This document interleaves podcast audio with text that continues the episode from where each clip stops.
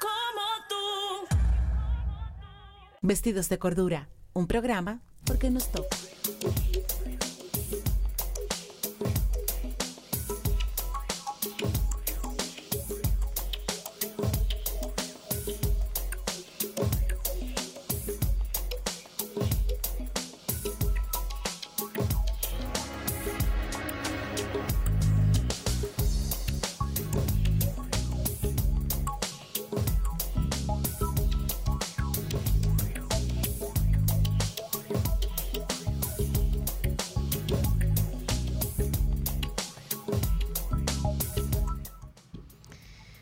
Aquí estamos de regreso en vestidos de cordura. Nos toca vestirnos de cordura porque llevamos una vida muy crispada y alborotada y que tenemos que escaparnos un poco de lo que es la sociedad de la confusión en la que nos quieren siempre mantener en esa burbuja. Estoy acompañada de mi querido amigo y compañero Orlando Santos, el hombre que más sabe de cine de la República Dominicana. Saludos, buenas.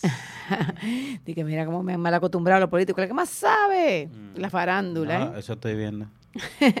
no, lo que pasa es que hoy, tú sabes, uno está así como que uh, con un temita bien relax, eh, que tiene que ver mucho con nuestra sociedad, vamos a decir, la parte cultural o nuestra, nuestros artistas eh, latinoamericanos. En este caso, pues queremos hablar, que siempre hablamos de que no aupamos lo que pasa, las cosas de Latinoamérica y el impacto social que tienen algunas cosas. Y precisamente hoy que me quejaba públicamente en mi cuenta de Twitter, arroba Claudia Rita, para los que le interesen, que decía que la serie Cosmos, hace tiempo yo tenía como eso guardado, porque desde que me enteré como que me dio un pique, pero de repente como que eh, la, la serie de Cosmos la han quitado de Netflix y eso en mi casa es un problema serio, y más ahora que vienen las vacaciones, porque son varios capítulos, que es la serie que es de Neil deGrasse, un, un físico cuántico, ¿verdad? Este eh, astrofísico realmente de, de- Estados Unidos, una persona que ha hecho una labor interesantísima, que ha seguido la, la corriente de, ¿cómo que se llamaba el anterior? Eh, se me, acordaré, el otro científico que empezó con eso. Y bueno, entonces me quejaba de que caramba, todo nos dejan, lo dejan en Latinoamérica el tema de la narcocultura ahí. Pero también no podemos hacernos de espaldas pa- de- del boom que ha tenido la serie de Luis Miguel, señores. Este Luis Miguel es un cantante latinoamericano, de, eh, bueno, se hizo nacionalizado mexicano, pero de padres de su mamá er- argentina, italiana y su papá español.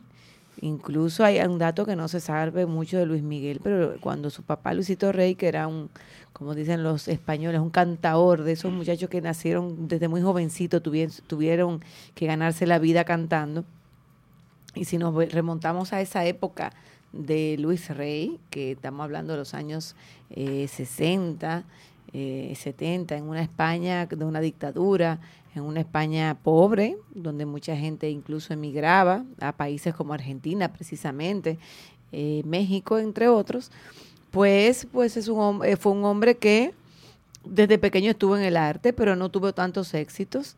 Y luego en Argentina conoce a la mamá de Luis Miguel y, y ahí es que se casan. Entonces él es como un poquito un híbrido de que soy un poquito de aquí, de allá y de acullá, una, una especie de ciudadano del mundo que yo conocí como cantante a mi muy corta edad, cuando yo tenía algunos 10 o 11 años, ya yo escuchaba a Luis Miguel, porque yo tenía la, la costumbre de salir con mi papá mucho a caminar por el Conde y estaba Musicalia. Entonces, en esa época se usaba mucho comprar los disquitos singles y también los LP de los vinilos. Y bueno, pues yo escogí, era la época que estaba muy de moda, había un boom de grupos juveniles, eh, adolescentes, sobre todo en Latinoamérica. Pero un boom, boom, boom. O sea, no es lo que se ve ahora. Ahora aparecen cantantes y cosas, pero lo, realmente era una cosa. Esto llegó hasta el punto que se hizo una fiebre tan grande que aquí en la República Dominicana se abrió un programa, luego que había un programa eh, conocido que se llamaba Chiquilladas, eh, que era de comedia, pero de niños, en el que trabajaba la conocida cantante, ahora se llama Lucero, eh, que hacían cuadros así de comedia muy buenos y tal. Y Alex Sintek sale de ahí también. Entonces aquí hicieron eh, Jackie, Nu- Jackie Núñez del Risco, entonces hizo, eh, no me acuerdo cómo se llamaba, era Chiquilandia, no me acuerdo, era algo como Chiqui, me acordaré ahorita, pero que entonces, y, y habían los programas de del sábado por la mañana, que también eran infantiles, donde se empezó a utilizar de moda que se formaran grupos musicales incluso hasta en los barrios, en los colegios. Y ellos iban y se, se tenían su ropa y se presentaban. O sea, era una cosa, claro, no era que hacían carrera artística todos, ya aquí apenas se pudo empezar con un grupo que se llamó Mermelada, que ese incluso llegó a viajar a México a un festival eh, de música, eh, eh, la famosa Glenis Díaz, que fue una niña cantante que luego ya no hizo carrera artística, a la que Jackie Núñez del Rico le escribió varias canciones y fue todo un éxito. También llegó a viajar a México en esos festivales de música infantil. Entonces hubo un boom enorme, pero dentro de ese boom enorme donde estaban Menudo, donde estaban los chicos, donde estaban los chamos, donde estaban una serie de cantantes, Luis Miguel llamaba mucho la atención.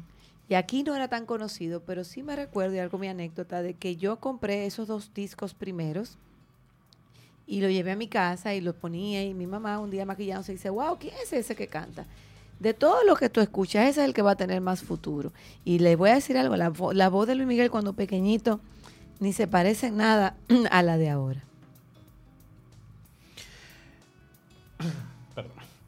Eh, no, que estaba, eh, estaba leyendo un poco más sobre la, la serie porque no he tenido la oportunidad de, eh, de verla. Yo, por ejemplo, me reservo mucho el tiempo eh, que gasto porque consumo tantas cosas. Por ejemplo, me apasionan los videojuegos, los libros y la serie. Y por lo Tiene que regular la- administrarte. Exacto, tengo que administrarme y por lo regular las series son muy específicas. Si uno le cae atrás a todo, como le hemos estado cayendo, por lo menos a las series, creo que se pierde mucho en la apreciación. Pero sí hay algo que, que he visto y me parece que era la intención cuando vimos aquel, aquel teaser en donde veíamos al mismo Luis Miguel decir que que era hora, que era como hora ya de contar su historia, que estaría eh, diciendo las verdades o, las realidades que nunca se habían comentado. Creo que la serie, primero, creo que parte también de una forma de, mantenerse relevante. Hay que destacar que la intención tal vez de un artista y de un artista popular es tratar de mantenerse popular la mayor cantidad de tiempo posible. Y segundo, también de una manera de catarsis, porque eh, con todo y todo de querer, sí, bueno, hay que aprovechar los nuevos tiempos, hay que ser un poquito más cercano, eh, más abierto, y ese misticismo de la privacidad que tanto se le elogiaba a, o se le reconocía a Luis Miguel, como que en 2018 como que Mira, cansa yo que he sido una seguidora de Luis Miguel de toda la vida, ¿eh? como que cansa, entonces eh, él decidió, eh, es un movimiento súper inteligente porque te comentaba que ya existen eh, videos, eh, memes y eso de personas que, de que antes de ver la serie de Luis Miguel y se montaban en el carro y, sonaba una canción de Luis Miguel y comenzaban a decir, ¿qué es eso de viejo? Eh, esas baladas, ¿dónde está el perreo? ¿Dónde, dónde están la- las cosas de, la- de las chicas y todo eso? Y después decía, después de ver la serie de Luis Miguel, escuchaban una canción de Luis Miguel y la cantaban todo. O sea, como haciendo, haciendo énfasis en que esta serie ha traído de vuelta a la popularidad Luis Miguel. Pero digo que también le ha servido de catarsis porque eh, una de las cosas que más he visto es que todo el mundo se ha dado cuenta de que Luis Rey no fue una buena persona. Ah, no, claro, mira, déjame la decir, persona a eso es más que voy. odiada de, de- Sí, de de, México. de México ahora, a eso es que voy. Mira, yo empecé a oír a Luis Miguel muy, muy, chiquitico. Yo, quería, yo le dije aquí porque me pusieran un pedacititito de la canción para que ustedes vean la voz que tenía Luis Miguel en ese entonces. Ponme un pedacito, hazme el favor, de esa canción de Dos Enamorados, que era una, parecía, era una voz súper aguda.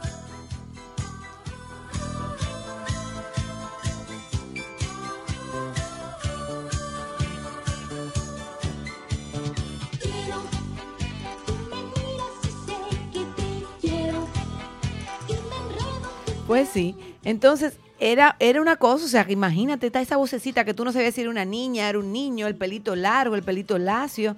eh, y luego así uno se fue como esperando a ver qué iba a pasar con Luis Miguel. Acuérdate que en esa época estaba Pedrito Fernández y también en una, una década anterior estaba el famoso Joselito, que era un niño de España. Joselito perdió la voz de una forma, la verdad, muy triste. Y luego la voz de, de- de Pedrito Fernández, que llegó a venir al país, que cantaba rancheras y que, uff, cantaba muy bien, ya él la, le cambió también. No te puedo decir que la perdió, pero no tenía la misma intensidad. Entonces, este, decíamos, pero ¿y cómo qué va a pasar con, con- con Luis Miguel? Que, con esta voz. Entonces, eh, dentro de la vida de Luis Miguel siempre hubo como una especie de misterio, porque empezaron a salir escandalitos que, que en realidad eh, uno como que no, no, no entendía qué era lo que pasaba. qué era lo que pasaba. Y tú sabes que no están viendo, en- tú tienes que decirlo en voz alta, porque como que no están viendo. Bueno, pues la, cuestión- la cuestión es que eh, el asunto es que de, de repente Luis Miguel se vuelve un tipo muy, muy, muy reservado.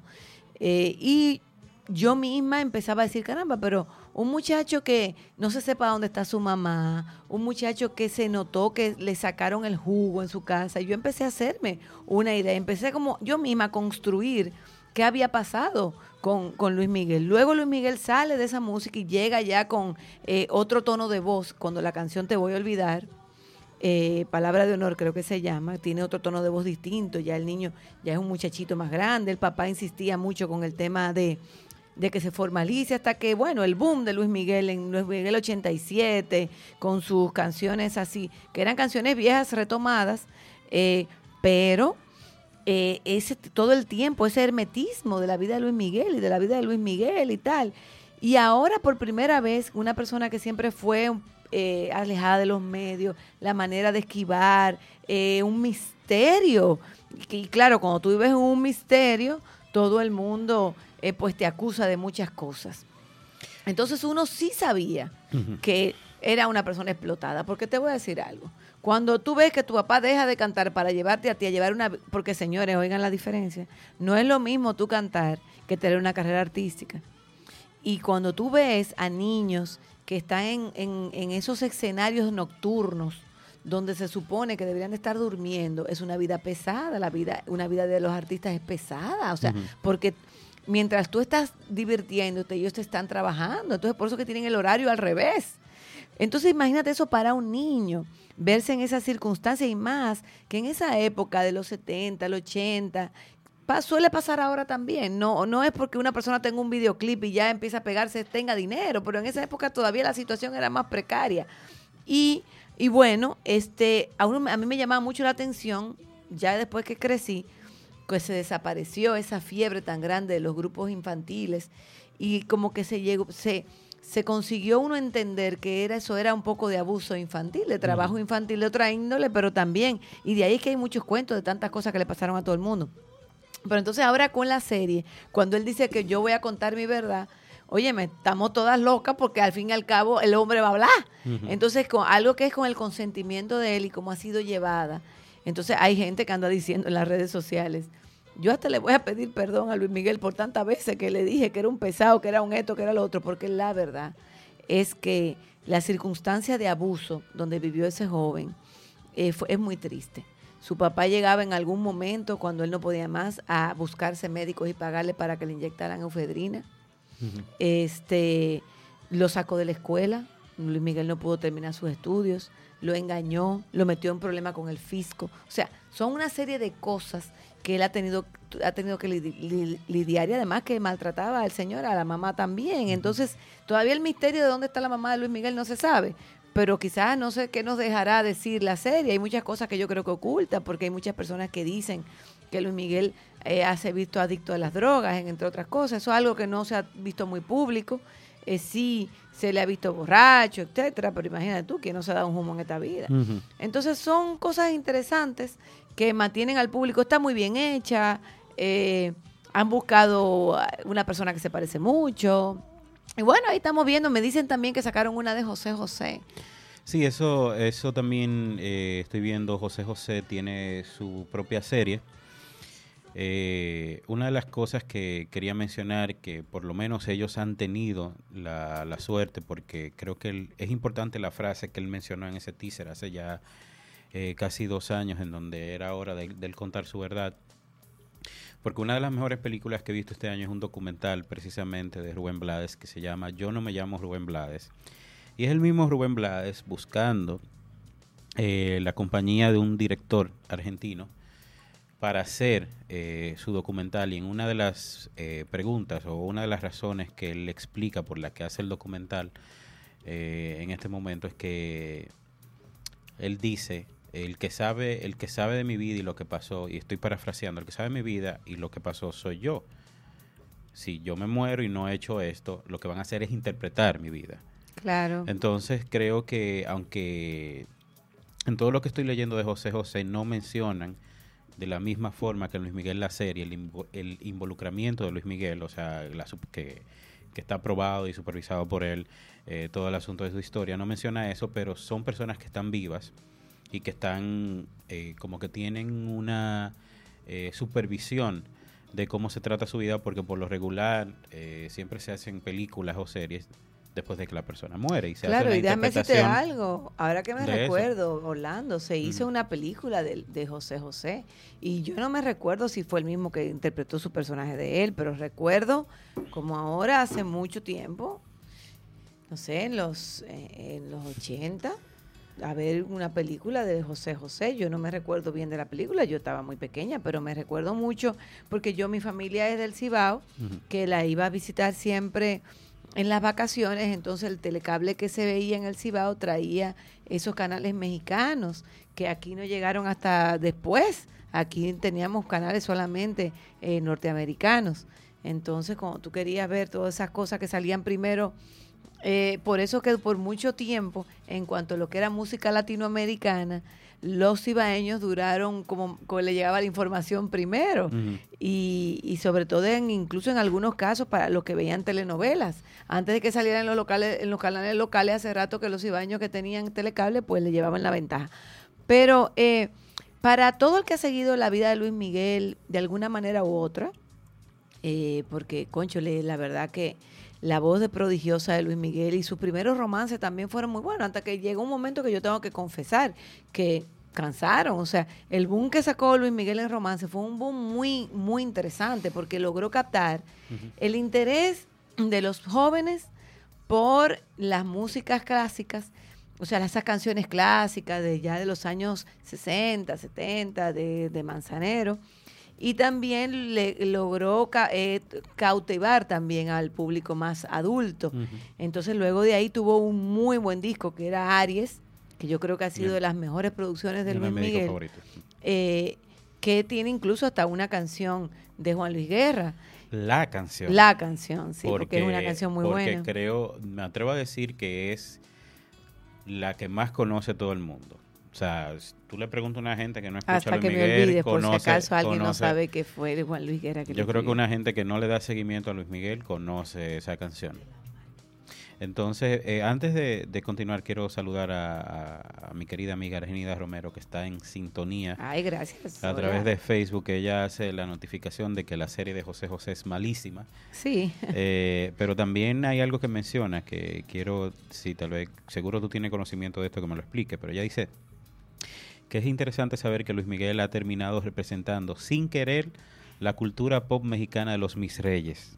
Su serie tiene muchas lecturas, además de lo principal, que es el relanzamiento de su figura, aunque uno de los guionistas dice que eh, dijo que en entrevista que ninguno de los guionistas se le hizo referencia a ese propósito. Pero que eh, veo que los mis reyes eran eh, son como unos divos mexicanos ¿Cuál la cultura de mis reyes. Ella dice que Luis Miguel ha terminado representando sin querer la cultura pop mexicana los, de los mis reyes. Entonces, leo aquí que el fenómeno mi rey ha existido en la sociedad mexicana desde tiempos ancestrales, es decir, los noventas. Dice Ah, tú te ríes por lo que yo estaba diciendo ahorita, Sí. que hablan de los 90, No, que pero igual, muchísimo. igual está escrito con, con manera sarcástica aquí en, en, en e-online. Dice, con sus altos y bajos, este prototipo de galán es la versión mexicana del dandy inglés. Un caballero burgués con ciertos ademanes estéticos estrechamente vinculados a las playas de, Acalpu- de Acapulco, al bronceado que se puede heredar de ellas y su vida nocturna. Bueno, sí, eso es una, eso es una buena descripción de, lo, de la personalidad de Luis Miguel. Claro, y bueno, salen muchas cosas que yo, mira, mi esposo me relaja porque desde que el principio que empezó el, alguien caminando por un pasillo a darle una noticia y dijeron dónde era, yo le dije a Luis Miguel, digo que a Luis Miguel, ay Dios mío, yo le dije a mi esposo, ¿qué noticia se la va a dar? ¿Quién se la va a dar? Y tú vas a ver de qué se trata. Y él me dice, pero claro, esto es increíble. Pero es que para que tú veas lo que es la investigación, una vez, eh, ya cuando yo había tenido mi hijo, como estaba yo en una- dándole terapia fuera de aquí, pues yo empezaba a investigar cosas y bueno, empecé a retomar el tema, quizás buscando en qué estaban las cosas en Latinoamérica, porque estaba viviendo en París. Pues me choco con alguna noticia con el tema de Luis Miguel que se casaba o que, o que tenía, iba a tener hijos y cosas. Entonces eso fue realmente algo porque él siempre fue como un eterno soltero. Y buscando y buscando, empecé a, a encontrarme entrevistas que le hicieran a Luis Miguel cuando él era muy pequeño. Incluso hay una que le hicieron en Chile, que a mí eso me desgarró el alma, verlo yo ya, ya yo como una madre, ver que a un niño eh, tan inocente que era, lo, lo entrevistaran y le dijeran, y si a ti se te va la voz, o sea, eso es algo impensable en 2018 Mm. que una persona que entreviste a un niño lo va a tratar con esa con esas maneras. Entonces, él, de- él dijo muy inocentemente, no, quisiera ser abogado. O sea, entonces a mí me, eso me partió como el alma. Entonces yo empecé como a, a ver, eso, tú sabes cómo son los videos de YouTube, que uno te lleva a otro y uno te lleva a otro, y como a construir a una idea y darme cuenta de muchas cosas que hoy la veo en la serie y que se profundizan más, porque realmente tú podrás decir, eh, bueno, pero que el papá lo explotó, pero si a eso vamos, han hecho muchos, muchos padres han hecho eso, pero no implica el nivel de maldad de este señor. Entonces ha salido eso a relucir y yo creo que todo el mundo ahora detesta al tipo y ahora, conchole, por ejemplo, ya hay cosas que tú dices, ah, con razón, el muchacho, porque eh, es una persona muy solitaria, eh, extraña. eh, imagínate tener tres hermanos y que de repente el chiquito incluso hasta se crió y pasó por muchísimo trabajo, siendo porque incluso como eran menores de edad, ni siquiera el papá le permitía eh, en algunos momentos cuando se peleaban ayudarlo verlo o estar con sus hermanos. O sea, es una cosa terrible.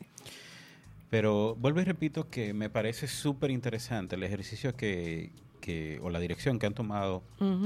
Estos artistas en ese sentido, porque ya nada más por el trailer de lo que vendría siendo Bohemian Rhapsody, la película biopic sobre Freddie Mercury, ya nada más por el, el trailer, muchas de las personas han criticado el hecho de que se ve muy eh, manteniéndose lo más alejado posible, por lo menos el trailer de su condición de homosexual y de obviamente los problemas que tuvo y su batalla con el SIDA y todo eso. Eh, pero hace rato ya Freddie Mercury no está con nosotros. o sea, Claro. Entonces, esos son, como diría de nuevo Rubén Blades en su documental, interpretaciones de lo que fue su vida. Claro, claro. Hay cantidad de personas que han sido retratados en el cine y que han sido retratados en serie de televisión que le ha pasado lo mismo. Eh, nosotros tuvimos un caso bastante cercano que fue con la interpretación de Zoe Saldaña de Nina Simón. La familia se mostró súper en contra de la película, primero porque eh, estamos hablando de que Zoe Saldaña es una chica indiecita, una, una negrita clara, por decirlo así.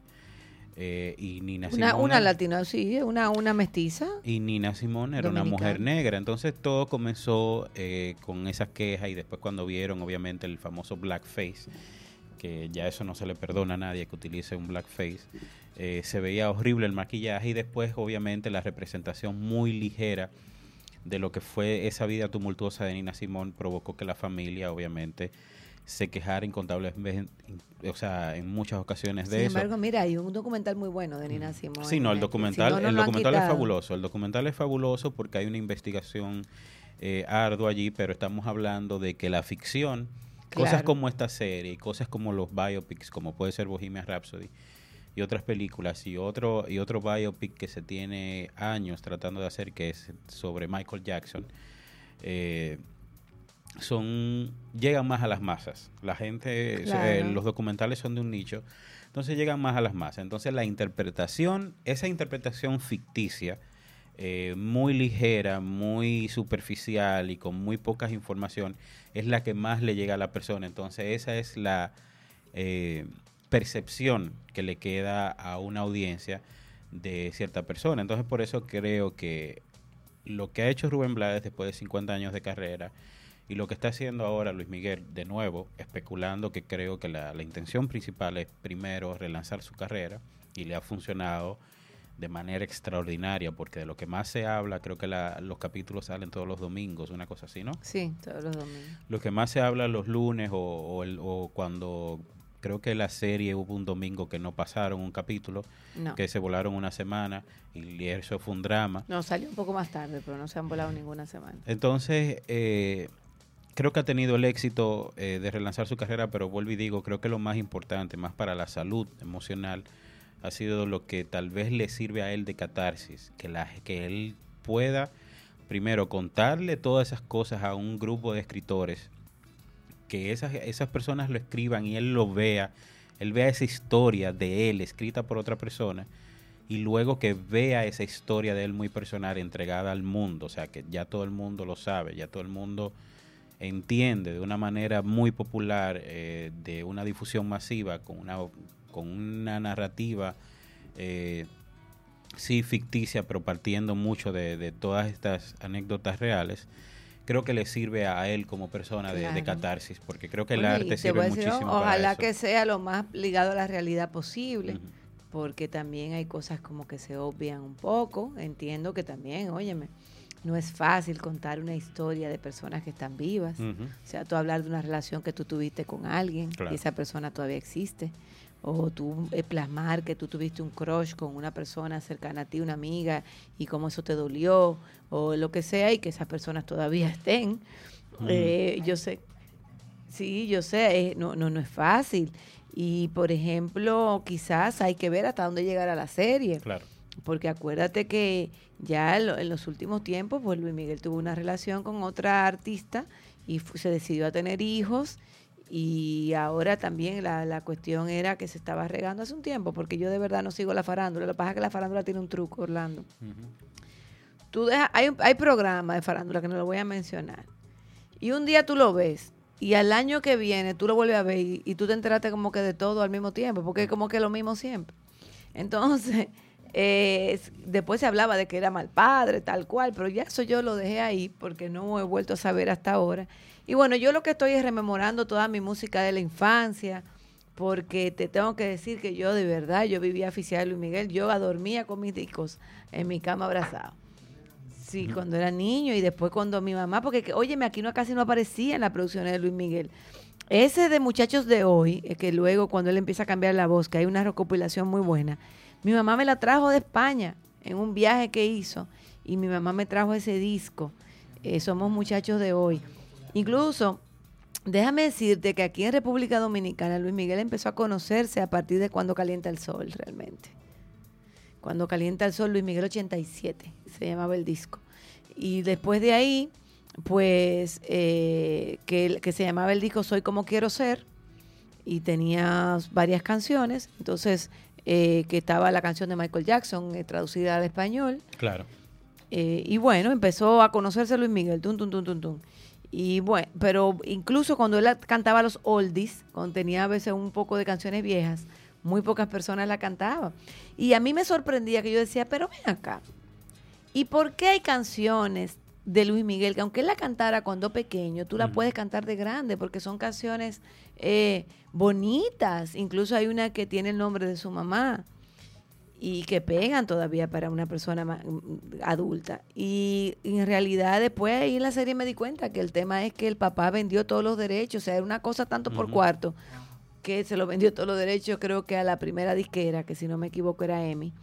Entonces, eh, tú sabes lo que tú tener que buscarte un manager fuera de tu casa, porque el de tu casa era peor. Porque yo te voy a decir algo, y volviendo a todo el caso mexicano, eh, el caso de Gloria Trevi, yo espero que algún día no hagan la película esa, no hagan una serie de verdad, porque ese caso, hay, eso es un caso que es de Hollywood.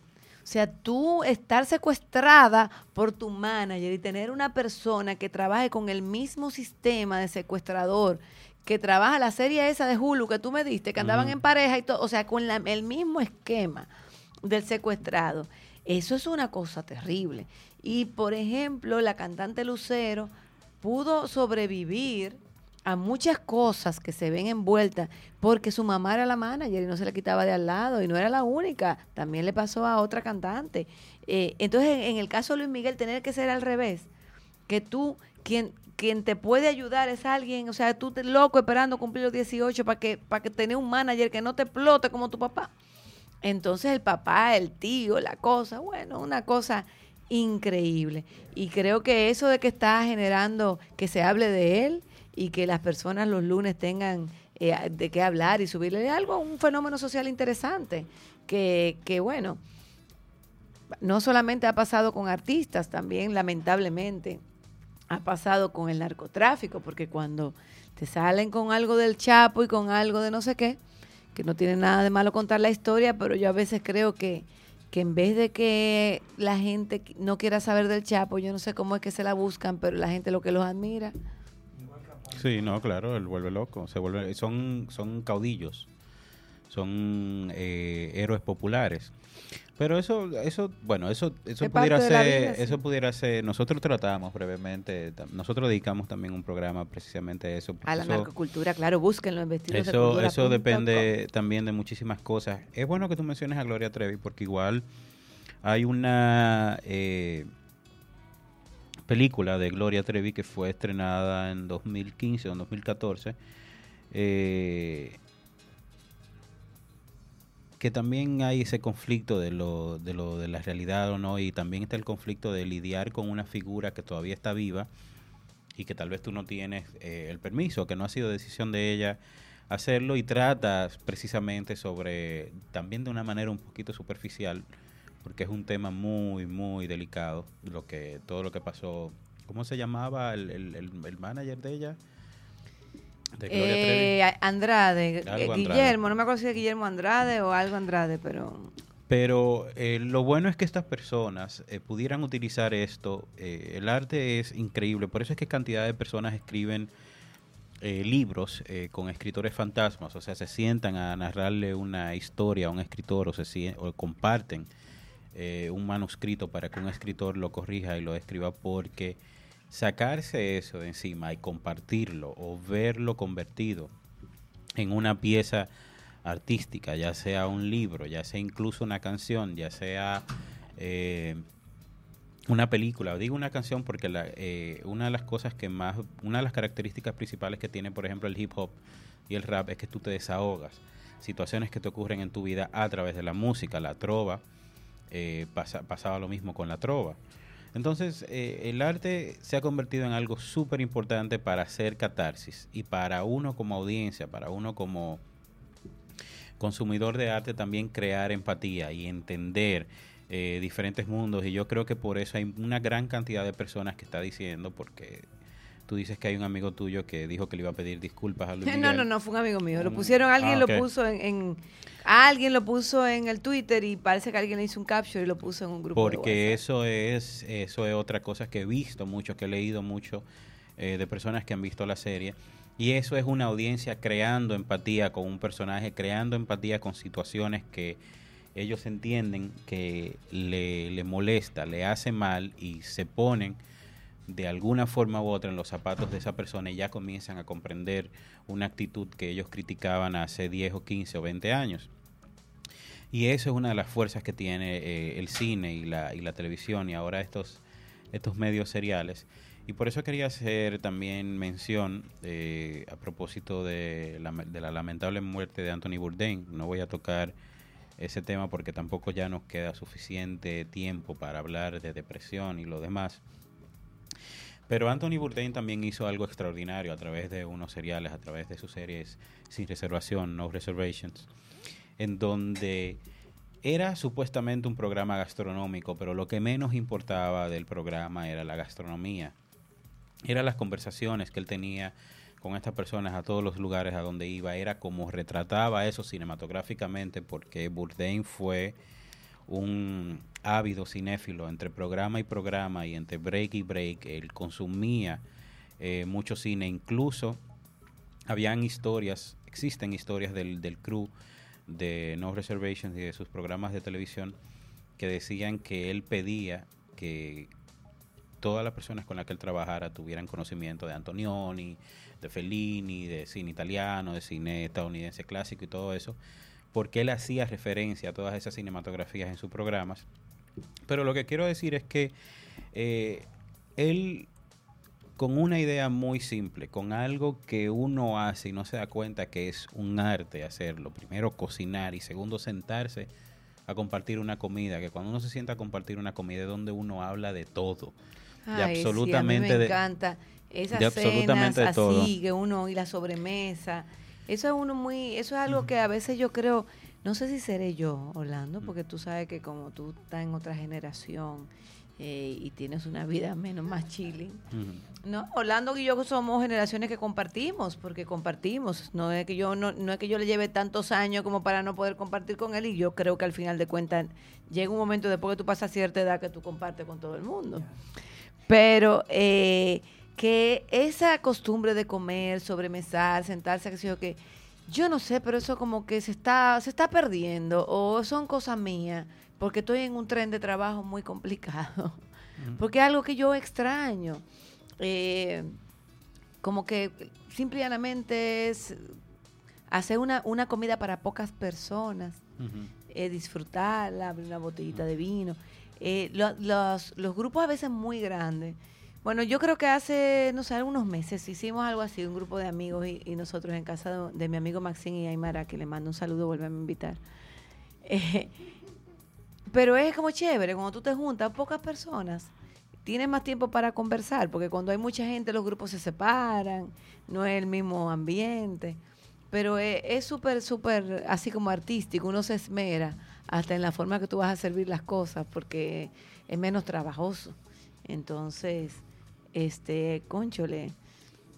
Así que tú dices que es un arte, es verdad. A mí como que me hace falta. No, mucho. pero él, utilizó, nostalgia. él utilizó su obsesión, obviamente, por las comidas para aprovechar y conocer otras culturas y conocer Claro. otras personas. Él dijo en un momento que las vacaciones no son, eh, que viajar no es un descanso del trabajo, sino un proceso de, aprendi- de, de aprendizaje de la vida. 100% de acuerdo. De aprendizaje de la vida. Si tú y- viajaste y lo que hiciste fue a meterte a comer McDonald's en vez de aprender la gastronomía de ese país, cómo, que sé yo qué, o sea, realmente tú te pasó por enfrente la película. Y no la vi. bueno, eh, es tanto así que el programa que hizo aquí en República Dominicana, eh, en el que se vio acompañado en la mayoría de las ocasiones por eh, Rubén Lamarche, que crítico de cine y, gestor cultural, y Iván Herrera, que también es director de cine de este país, eh, es uno de los retratos idiosincráticos mejor realizados de este país. O sea, eh, también me parece una bofetada mucho a, la gran mayoría de las clases media, clase media alta, porque son personas que supuestamente le encanta y adoran la gastronomía, pero tiene que venir Bourdain desde fuera a decirle, no, el sancocho que me están cocinando aquí en, e- en este, en este, entre estas cinco casas en concreto, es la onda. El, el, el salami frito y los fritos, los totones en una funda de basura, eh, eh, en una funda de papel. De papel, sí. eso es, eso No, es tú sabes idiosincrático que dominicano. sí, porque tú sabes que nosotros es el complejo. Yo creo que lo hemos hablado antes en este país.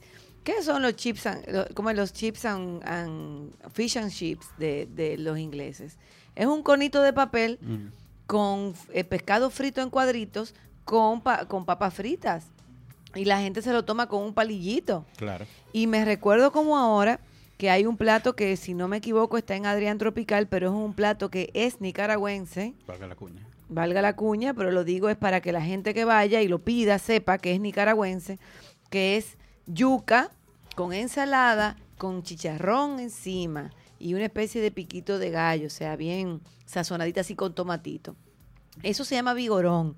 Eso es un plato eh, nicaragüense, pero que además, cuando yo fui a Nicaragua en la época, bueno, ahí reciente de los sandinistas, que había mucho bloqueo y no había mucha, eh, había mucha precariedad, me recuerdo como ahora que eh, las hojas de las matas, así como la limpiaban, y te servían ese vigorón en una hoja de una de esa mata de almendra o alguna mata parecida con una hoja así que no fueran tóxicas. Y te- ahí te servían tu yuquita bien blandita con tu con todo lo que he dicho. Entonces con ese chicharroncito bien picadito encima y realmente era riquísimo. Entonces nosotros no tenemos por qué vivir como todo el tiempo como con ese complejo de entender que no, lo que es como, aunque no te creas hablando, mira, aquí hay mucha gente que le encanta meterse a barrio a comerse de todo. Yo estoy, a- yo estoy hablando, eh, obviamente, de lo de una clase de un en grupo de específico el, porque, el jevito. porque cuando uno cuando uno sale de la burbuja, a uno se le olvida también que este país es mucho más grande que Santo Domingo, que el Distrito Nacional. Ah, muy típico. Y sí. la gran mayoría de las personas esa es la cultura que tiene, porque eh, cuando vieron los reservations, yo vi mucha gente diciendo, ¿Y, la gente se come eso en la mañana? Claro, lo que pasa es que a la gente se le olvida que aquí la gran mayoría de las personas, la gran mayoría del dominicano o la dominicana, a veces sacrifican el menudo que tienen de montarse en un carro público para desayunarse así, porque van a caminar mucho y no saben si van a comer mediodía no saben si van a comer la tarde. O sea que es una cama de, de cubriendo unos víveres y esa funda de, de salami y, y totones. ¿Sabes qué me pasó a mí en Holanda? Mm. Andaba yo con mi mamá y mi hijo y entonces nos quedamos en un hotelito, bajamos, nos metimos ahí en una especie de esos bar restaurant que se utilizan mucho en esos países europeos que no son como tan como aquí, como que es restaurante nada más, sino que ellos van como que variando, es restaurante y luego te pone, eh, se vuelve bar, no sé, es como un híbrido ahí especial. Bueno, y pido un desayuno. Un desayuno en Holanda era un omelette como con cuatro tostadas. Y además de eso, una ensalada. Y además de eso, unos pancakes. La cuestión es que yo no sé, yo hablando y hablando, yo me comí eso. Y tú no me vas a creer. Eran las seis de la tarde y yo no tenía hambre. No, no, no, mi mamá y yo al otro día nos quedamos, no, no, mañana vamos a pedir uno, pero para las dos. Porque imagínate, uno le pasaba por al lado a todo estos restaurantes queriendo comer, pero uno estaba lleno, repleto. Que uno no cabía así.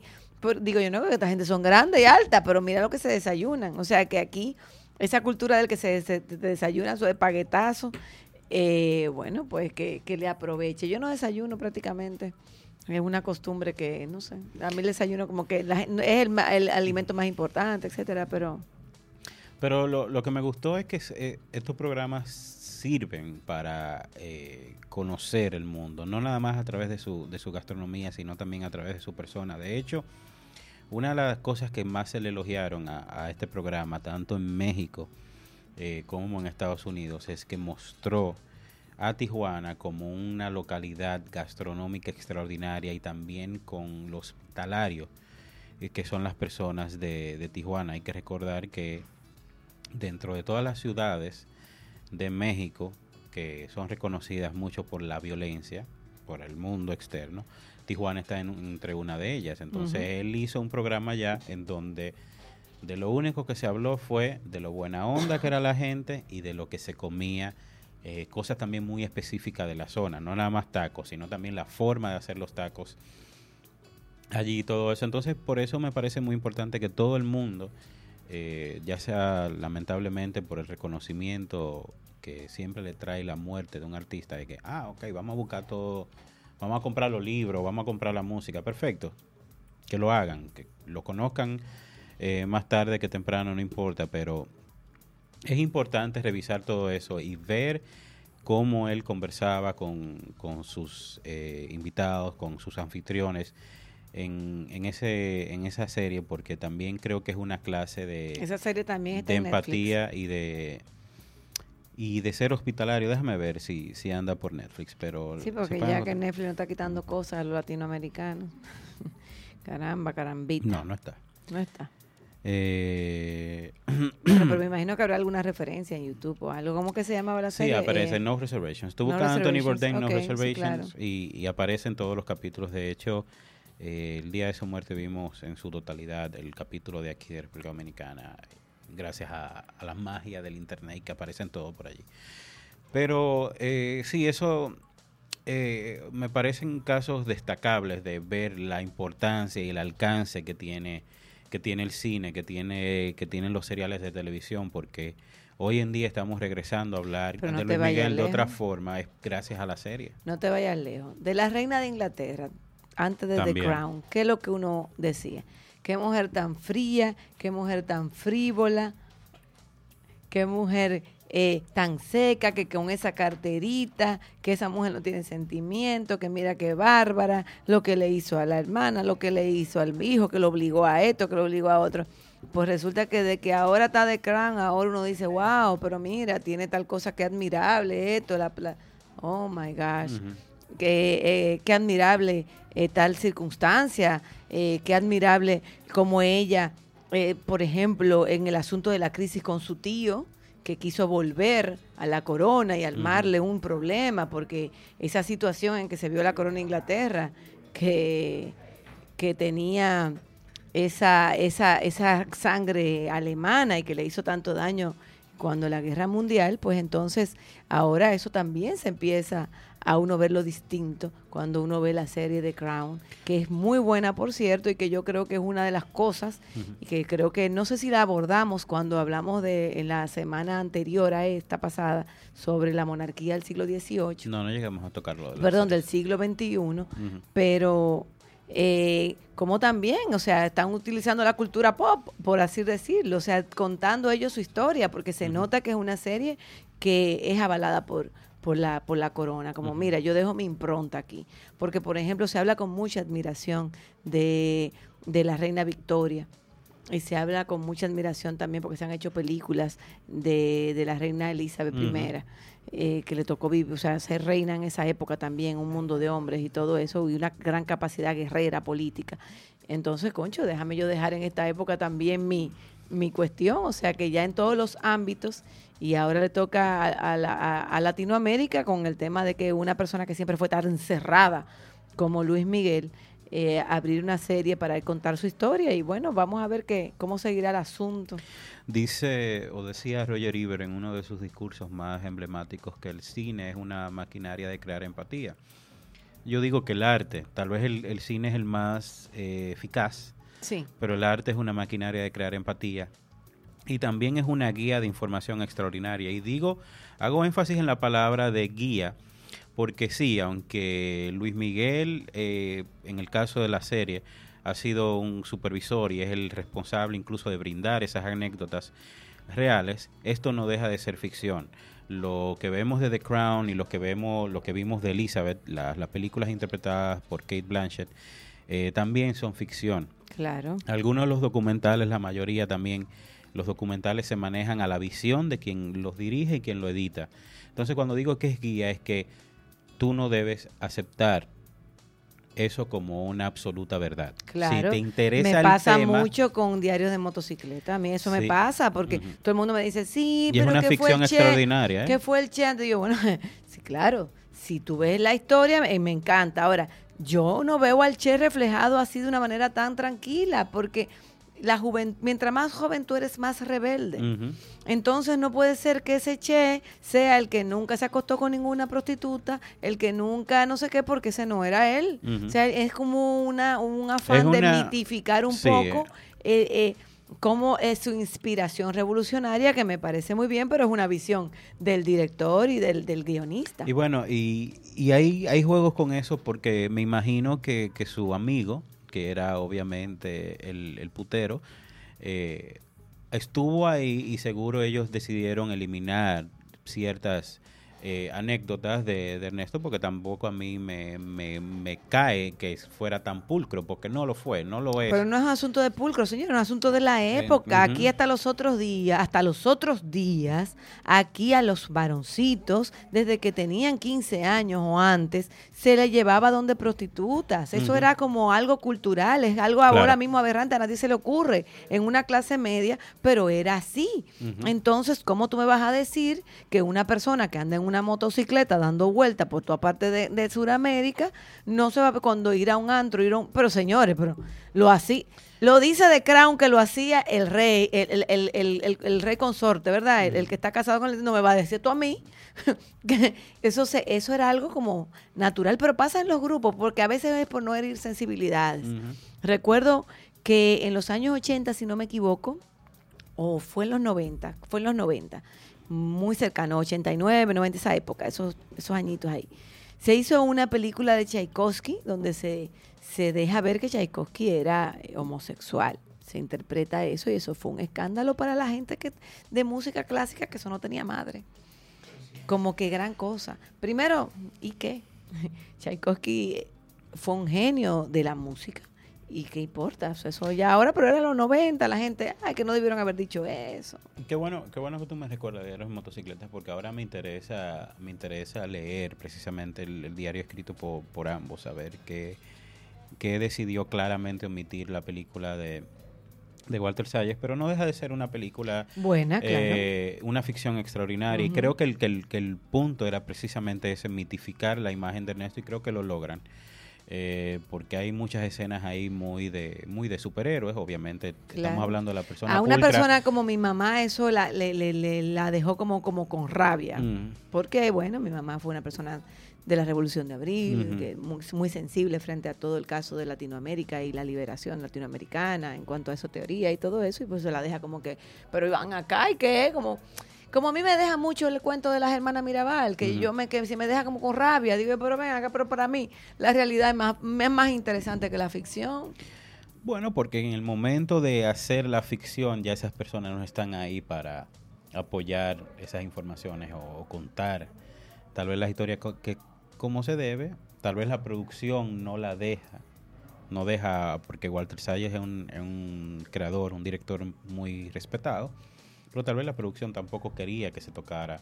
Y mira, tú que estás hablando de eso, de y ahora que el programa que sigue habla de política cool, déjame decirte que a Lula da Silva le hicieron una producción muy buena cuando Lula, eh, se está hablando quién era Lula.